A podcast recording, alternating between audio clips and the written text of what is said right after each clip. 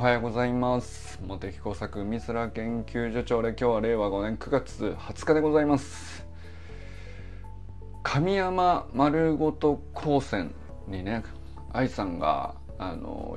ちょっと見学に行ってきたよっていう投稿を、えっと、僕がねあの立科に週末ね行ってた時にあの多分同じぐらいのタイミングだったと思うんですけど投稿してくれてたのちょっと忘れてたんですがあの何だったっけな神山丸ごと高専ってってどっかでどっかで聞いたような気がしたんだよね。で実はあのや確かにすごい気になってたやつだったんですよ。でまあ愛さんがねあの結構フリースクールいろんなあの息子さんがフリースクール行かれてるのもあるし、まあ、いろんなこうフリースクールをこう見て回ってるっていうのもお話しされてたから詳しいのは詳しいだとすると神山丸ごと高専にアンテナがこうかかるのもすごいわかるなっていうかあユージンさんおはようございます。あのー、そうそうすごいあのー、なんていうのかなあのー、画期的というにはまだ開かれたばっかりなんでまだねその実績があるとかっていう学校ではないんですけど、えー、徳島県の神山町という5,000人の人口のね小さな町にまあ要するに自然豊かな、あのー、町にですね、えー、まあ徳島ってさあのーなんていうの？まあ谷っていうわけじゃないけどあのキャッチコピーとしては日本初のシリコンバレーを作るみたいなそういうことをあの理事長の寺田さんっていう方が話されてて僕以前ね YouTube でも結構何本か寺田さんのあのその学校を作るためのプロジェクトとしてこう今まさに動いてますっていう過去の設立まであと1年みたいな時の、えー、動画をですね実は見てたんですよねそれで記憶があったんですけどでその時から何ていうか、まあ、その寺田さんにちょっとフィーチャーがかかってた動画だったんですけど、まあ、寺田さんっていうのはどういう方かっていうともともとその、えー、企業の社長さん起業家さんなんですよね。えっと、サンさんっていう名刺管理サービスの、えー、まあそれで成功された社長さんなんですけど、まあ、それと同時退任されたわけじゃないと思うんで、えーと、同時並行で今まだなお現役でバリバリの社長起業家の状態でありながら学校も設立するっていうことにあの舵を切るのか踏み込むのかっていうそのなんかそんな感じのこうドキュメンタリーっぽい動画があったりしてそれがなんかすごい面白くてなんかまあ寺田さんっていう人自体が面白いっていうのもあるしまあアイデアももちろんなんていうの日本初のシリコンバレーを作るっていうその まあ起業家さんらしい、えー、発想というか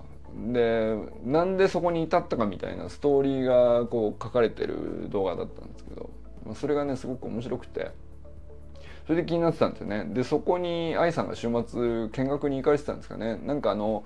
それで僕が知ってた2年前ぐらいの話は、うんと、まだ学校設立本当にできるのかできないのか分かんないみたいな状態のその、まあ、挑戦中っていう寺田さんのチャレンジの話だったんだけど無事設立されてたんですね。それで1期生があの無事入った年なのかな今が。でえー、さんとこの息子さんはあの、まあ、来年来年受験なんだっけ？うんとまあそういうぐらいの年だったと思うんですけど。でまあじゃあどこ行こうかっていう時にまあその候補に入ったっていうことなんでしょうね。まああれだけ魅力的なとこだったらいやよいや見つけたらそれはねあのまあこれはねあの 行きたいってみんな思うんじゃないかなっていうぐらいすっごい魅力的な教育方針というか設備も素晴らしいし、まあ、あとはその寺田さんっていう社長自体が、えー、学費を無料にするためにですね、まあ、年間学生1人当たり200万の学費がかかるんだけどそれを全部無料にして、えーまあ、1学年あたり40人しか取らないんだけどそれを全額無料にすると。いうために企業から出資を募ってでまあ、100億円を集めてですね、まあ、そのためのプレゼンを、まあ、何百回もやるというですね。その力技で、えー、社長がお金を集学校の理事長がね力技でお金を集めてで学生のための全額学費を全部あの捻出するというですね、まあ、その本気のコミット自体がねそのトップの人がどれだけその学校に対してコミットしてるかっていうこれ以上のものはないなと そこに俺はちょっと感動したんですけど。すごい学校を作るなまあその学校の中で何やるかって言ったらまあそのプログラム自体も素晴らしいんだけど、まあ、ものづくりやったり、えーと、ことを企画ことを企画したりとか、まあ、とにかく既存のルールに沿わないと。えー、規則があってそれに従いなさいっていう学校がね、まあ99%なわけなんだけど でその世の中の法則を学んでルールに沿ってより効率的に情報をアウトプットできるように、まあ、僕は受験勉強してきたし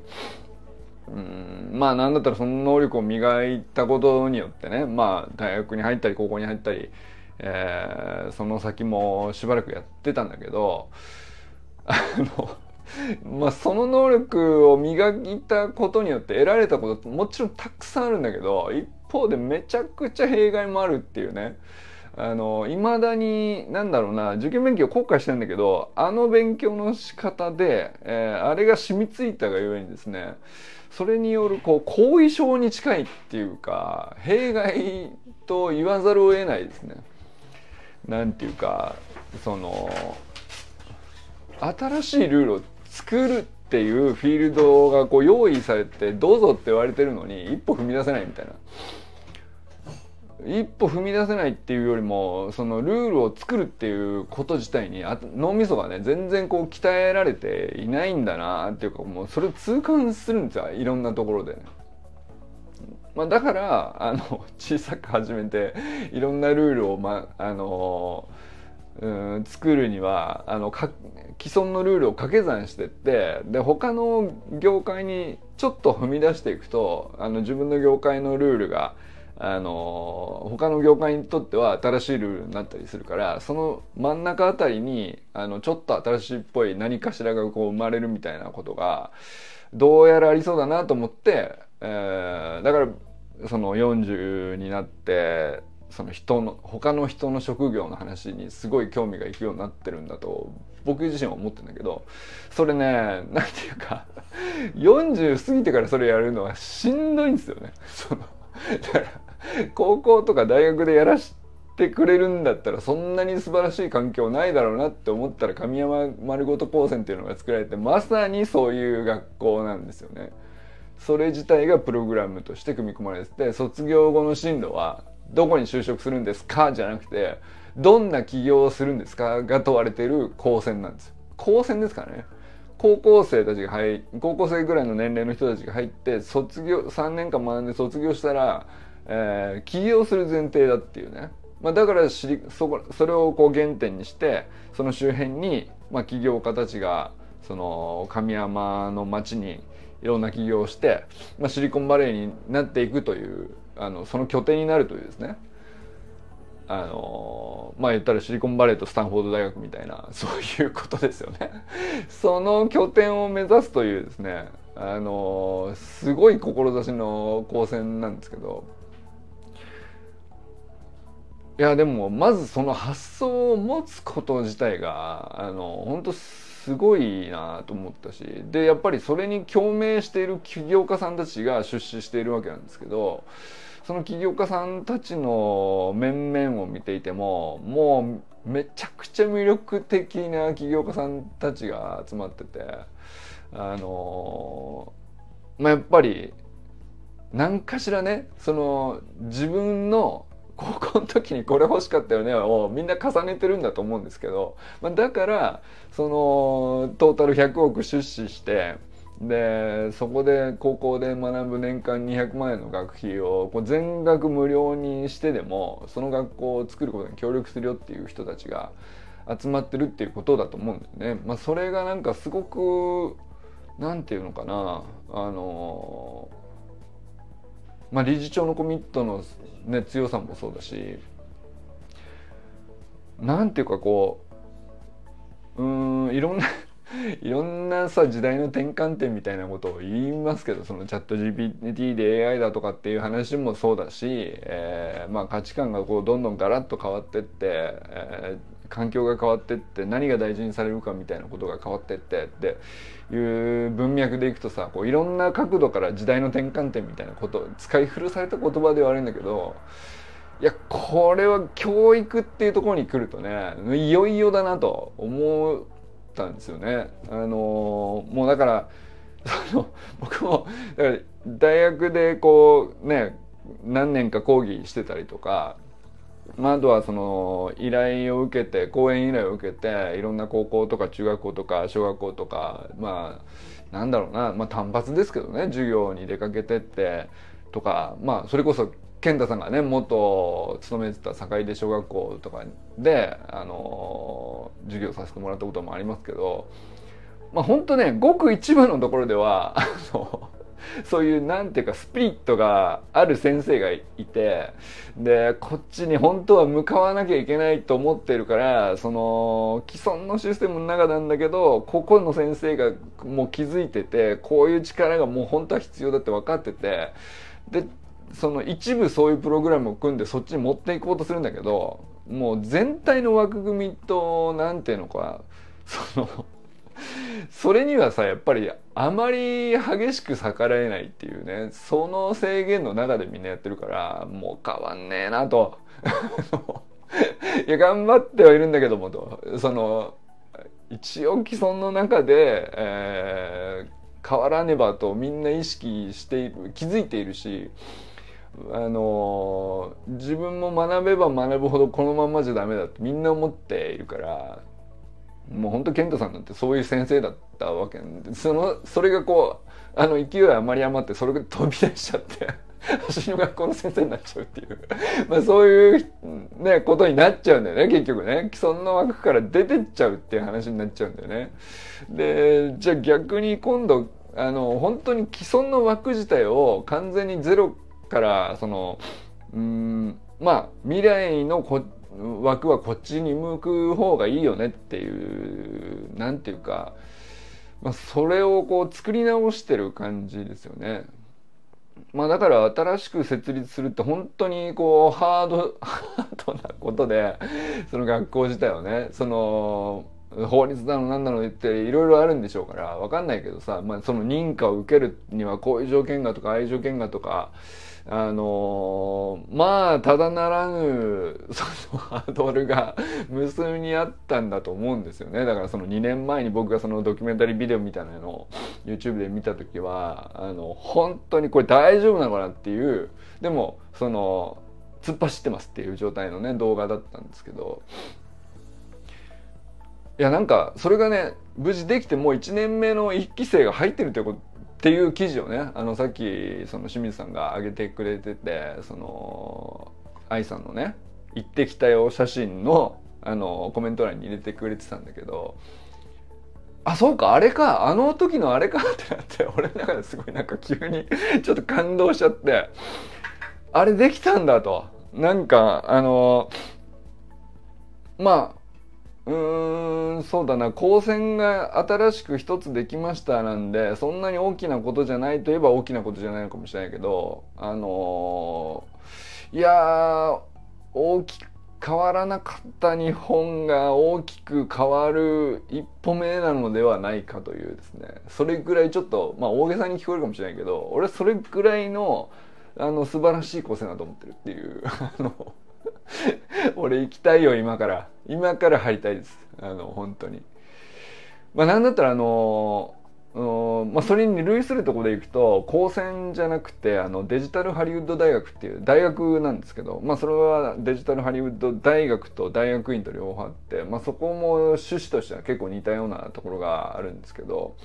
まあ、要するに起業家を育てる輩出するっていう、まあ、前提ですよね、まあ、起業家じゃなくてもいいんだけど要するに既存のルールに沿った大学っていうんじゃなくてうん、まあ、既存の知識とかあの知恵とかっていうのは何のためにどうやってあの学ぶことでな何をするためなのかっていう、まあ、その方向がですねだから多分その旧帝国大学とかの仕組みとかっていうのとはまああれはさもう完全に目指してる方向がね旧帝国大学の目指してる方向は確かにあったんだよ。それでそれの時にはそれにマッチしてたし素晴らしい仕組みだったんだろうけど、えー、いよいよもうそれはいいのではっていうね 感じになった時に新しく作られたデジタルハリウッド大学っていうのが2004,5年だったと思うんですけどあの作られてて。でそれいいなって俺思ってたんだけど そうそうそう高専そうもう一歩手前の高校の年齢ねそこでそういうのあんのかっていうのをあのそうちょうど去年今年か今年無事開校してたっていう話だったんですけどでなんかその、まあ、僕の中では気になってたのはその2校なんだけど、まあ、その2校だけじゃなくて結構ねそのもっと低年齢でもフリースクールってもう割とこうポップにみんなこうああこういう学校もいいよねとかあのそんな有名とかすごいこう高い志とかっていうんじゃなくてもあのいろんな多様な学校がフリースクールとして立ち上がってさあの土地に根ざしてたりとかあの全国から誰でも受け入れてたりとか、まあ、いろんな形ありますけどそれが割とこう広がりつつあるっていうこと自体はねなんかあの何て言うのかな。そういう教育の面からした時代の転換点っていうかさそれあんまりそういえば今までね、あの時代の転換点のあの角度の付け方の時にいろんな、まあ、テクノロジーで見たりいろいろな角度の付け方あるんだけど教育は大きいっすよね。あのすごい長期スパンの投資だと思うんですけど教育って。だからその学校ができたからっつってまあ来年どうなるかってそんな 急に起業家が100人増えるとか200人増えるとかって話じゃないと思うんですけどただまあ教育そういう教育機関のこう枠組み自体が変わって新しいものが求められて新しい、えー、社会に必要とされる教育機関をあえその起業家さんたちが主導して作ってまあだからもう10年20年先を見越してってこういう人に育ってほしいっていう人を育てるための学校を作るっていう話だから、まあ、かなり長期投資だと思うんですけどいやなんかその話はいよいよこうでもあのなんていうのかなあの絶対ブームとかじゃないじゃないですか。短期的な話じゃ絶対ないっていうか間違いなく10年後20年後ってこっち行くよねっていう話ってさ未来どうなるのあのトークっていろんな見方あると思うんですけどまあそれはテクノロジーから予測するとかっていうのはまあ一つの見方なんだけどそれって結構その当たり外れあるんですよね。思ったようにはあの流行らなかったみたいなあの新しくできたあのテクノロジーで画期的ではあったんだけど思ったより広がらなかったみたいな。だから結構外れたりするんですよね。5年10年のスパンで考えた時にこういうテクノロジー発達してきたから未来はこうなるんじゃないかみたいな言い方でいくとさ例えば自動運転とか俺もうなんか かなり早い段階でできるのかなと思ったらだいぶ時間かかりそうだもんねいやだから思ったように当たらないのがねテクノロジーサイドから未来予測するみたいなことって結構難しいと思うんですけど教育サイドからはねこれは長期的にはかなりその僕は当たる気がするんですよね。だってその生身の人間がそこで学ぶでそういうスピリットを得てでまあその卒業してすぐ本当に起業できるかどうかは分かんないけどでもやっぱりそういう価値観の中でそういう価値観同士の仲間と一緒に過ごしたっていうことはさものすごい強力だからやっぱりその人の10年後な20その人が30歳になった時その人が40歳50歳になった時って明らかにこうなんていうの？過去の自分のヒストリーがこうそういうなんていうの？価値観で土台が作られた人たちがさあの社会の中心を担うみたいな感じになってくるとやっぱりそっちに行くよね。それはもうなんか確実だなと俺は思っていてまあ割合は分かりませんけどそんなにこう急には触れないと思うけどまあでもなんていうかあの単純に僕個人的にね神山丸ごと高専に魅力を感じてるとかっていう話でもないんじゃないかなと。だから愛さんがあのたまたま気になってアンテナに引っかかってるとかっていう話でもないだろうしまあそれこそ清水さんのさあの息子さんの行く大学の面接の話とかもねそのあの大学がそのまんまあの趣旨が一緒じゃなくてもその大学に既存の、まあ、修士の大学に行くにしてもまあどういうつもりで行くかっていうマインドはもうだいぶ変わってんだなっていうのはこの間こう宗次郎君と喋っててやっぱ思いました。あゆかさんおはようございます 今日はあ川さんもおはようございますありがとうございます。いやなんかだからあのちょっと週末ねあの僕も立て締めてたあのみんなの投稿皆さんの投稿ねあのちょっといくつか見逃したうちの中ですっごいそういえばこれでかいビッグインパクトやなと思ったのが神山丸ごと高専の話だったんでぜひねあの愛さんの投稿のコメント欄に清水さんのあの NHK でこんな特集やってたとか、えー、まあ、僕もいくつかリンク貼っときましたけどあのぜひ見てほしいですね。これはあの要するにあの5年後10年後こういう世代が上がってってきてそういう人たちに逆に僕らがこう支えてもらう時期になっていくわけですけど。まあ、支えてもらうにしてもその人たちをどうやって応援逆にねこう支えてもらうだけじゃなくてあの応援できることはこうどうやって応援したらいいのかっていうのはこう相手の価値観とかこう相手の目的意識とか背景とか、えー、やっぱり知っておけば知っておくほど絶対仲良くできると思うんですけどそれはねなんか大事な気がするんだよね。なんかあの辺の背景を知っとくっていうのはね。ああそこで学んでたんだって言いたい俺はね。あの10年後くらいに神山丸ごと高専卒の人と仲良くなりたいよ俺はね。あとはデジタルハリウッド大学卒の人。これこれはデジタルハリウッド大学はもうちょい前からできてたんだけどあの、まあ、僕がすごい昔から好きだったあのアクティブラーニングっていう、まあ、学習手法ですね。あのそれをこうあのハーバード大学の方で、えー、語学教育を日本語の語学教育を担当して開発してたその羽根拓也さんという人が、まあ、日本に帰国してデジタルハリウッド大学創立みたいなことにこう携わったメンバーの一人としていろいろやってた中のプロジェクトみたいな感じで、まあ、僕はねすごい好きやなと思ってたんだけど、まあ、でなんかその趣旨の話ってこの10年でもっと増えるかなと思ったんですけどあのあまり派手なのはなかったもののフリースクールっていう形でこうあの小さくたくさんできるっていう形でこの10年結構ねあの広がってきてるのかなと思ったんですけどお神山丸ごと高専これはでかいですね。いやだからあやさんのおかげでねあの忘れてたんだよ俺は。完全に。忘れてたんだけどあの素晴らしい高校できたなと。高専か、まあ、高校じゃなくてね。いやあのだからちょっと謎に興奮してます。別に俺が入るわけでもなければうちの子が入るわけでもないんだけどいやでもあれがってなってますね俺の中ではね。その阪神優勝よりも何だったら熱いです。すいません阪神ファンの皆さん。あの正直俺の中ではね阪神優勝よりも熱いですね。あの神山丸ごと高専があの100億集めて全学全員の学生全員の入学えー、なんだ学費全額無料、えー、でですねあのその100億の、まあ、運用益みたいなのが年間5億とか10億とか、まあ、出るんでそれでこ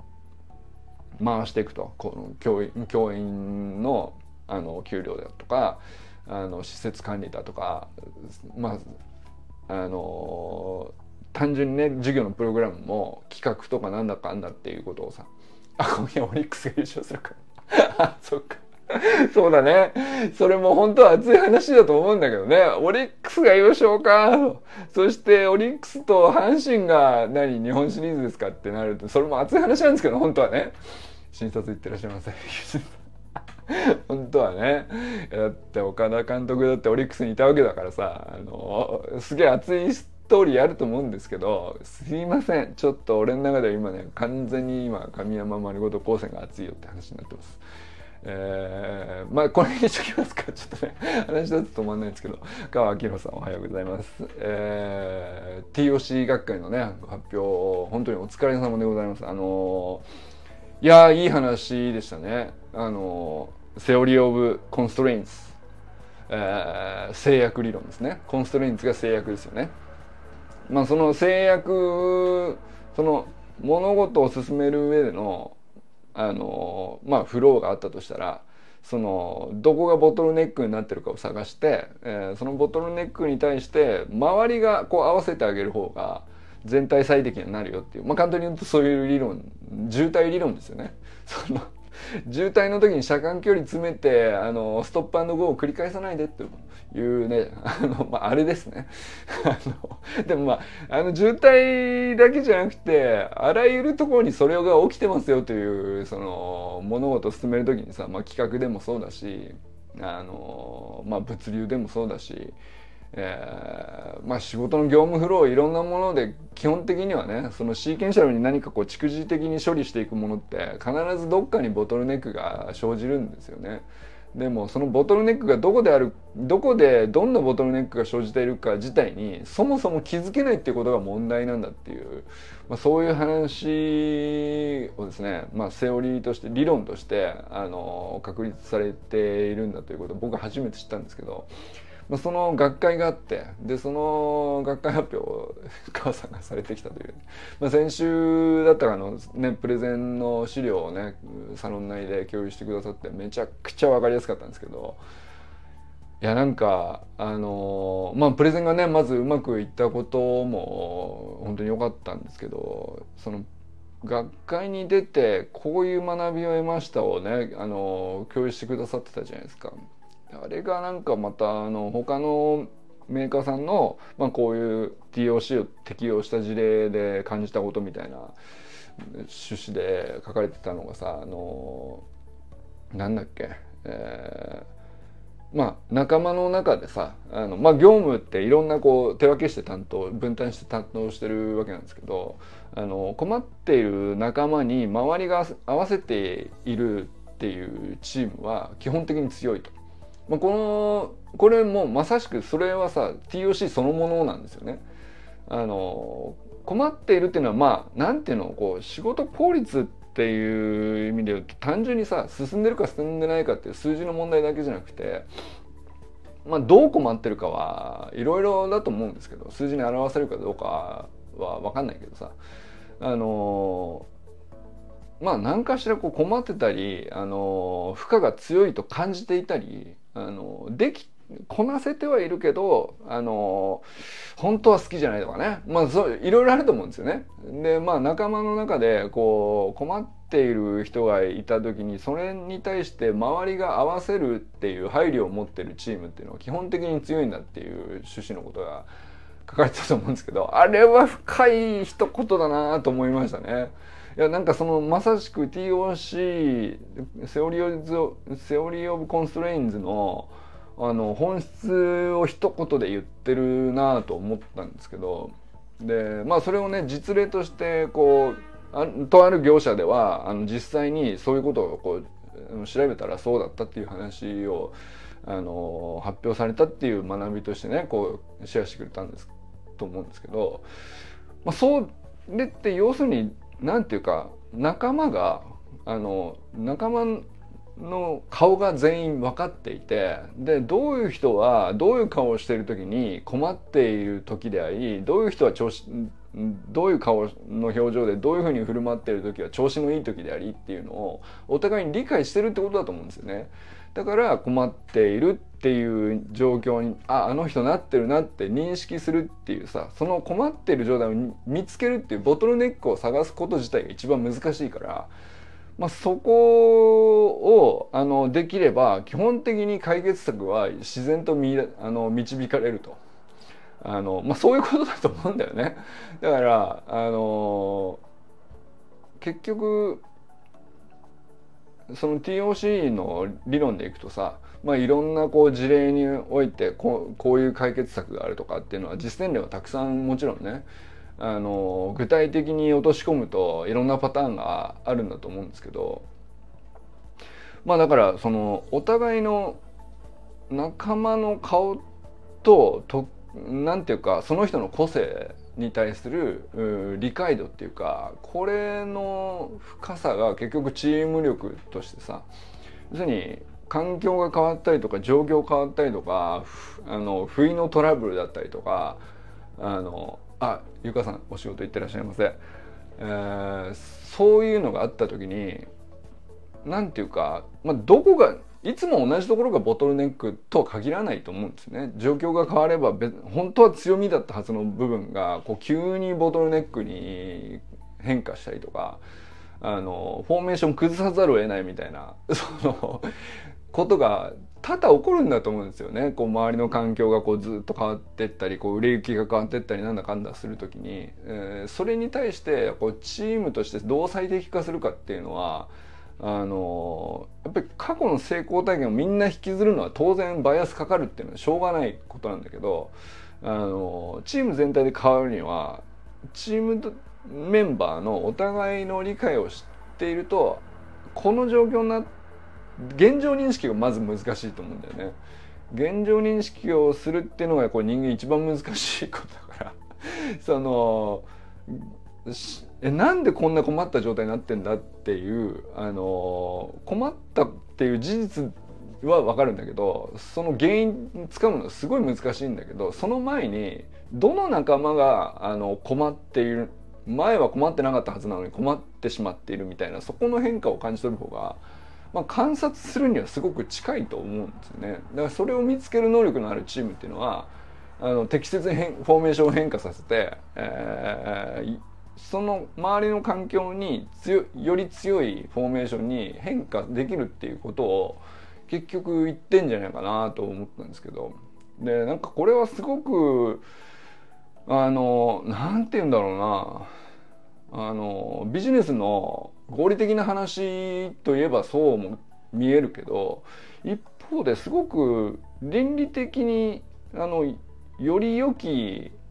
人としての行動みたいのをさ綺麗事としてだけ捉えるとなかなかなんていうかその 綺麗事だろうと。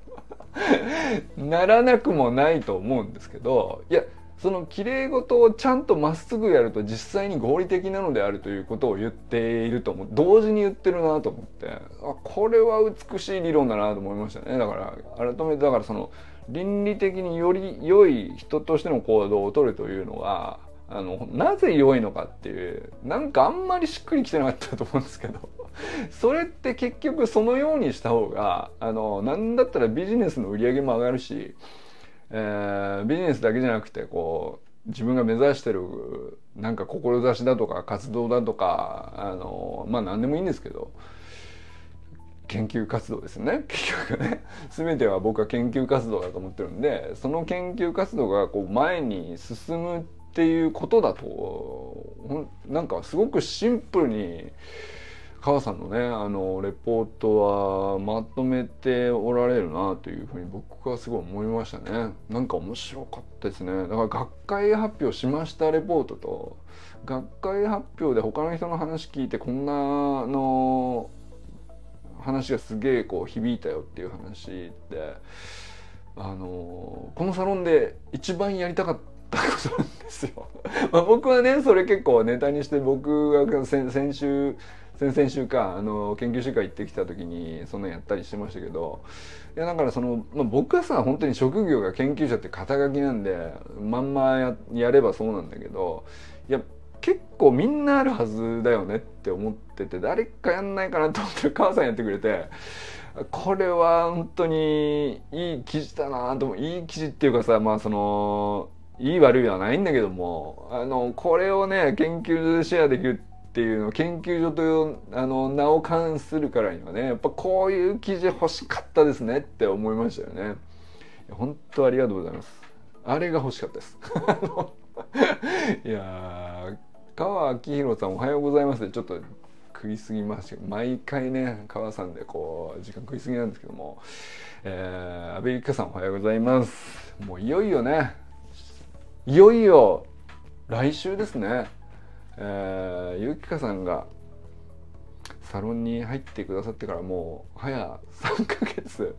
まだ3ヶ月しか経ってないんですか？あのまだ3ヶ月しか経ってないから歓迎会も変じゃないよね。もう3ヶ月も経ってから歓迎会するってもう変だというふうにちょっと思ったりもしてたんだけどもその感じを小山愛さんに丸投げしてたのもどうかという話だったんだけどもあのまだ3ヶ月しか経ってないんだね。そういうことにしとこう。はいとにかく楽しみにしてます。えー、小山愛さんおはようございます。神山丸ごと高専ね。あの本当に知ってください。えー、なんだっけ、えー、佐藤南君おはようございます、えー、山田友人さんおはようございます。もうね診察に行ってらっしゃると思うんですけど、えー、中村修平さんおはようございます。寺石由香さんおはようございます由香さんもねあのー、まあもうお仕事に行かれてると思うんですけど、えー、無事ねトレーニング再開許可が 治療科の先生の方からね出たということで本当にこれもまたおめでとうございます。えー、清水信之さんおはようございます。えー、神山丸ごと高専のねあの NHK の記事のリンクね入れといてくださってありがとうございます。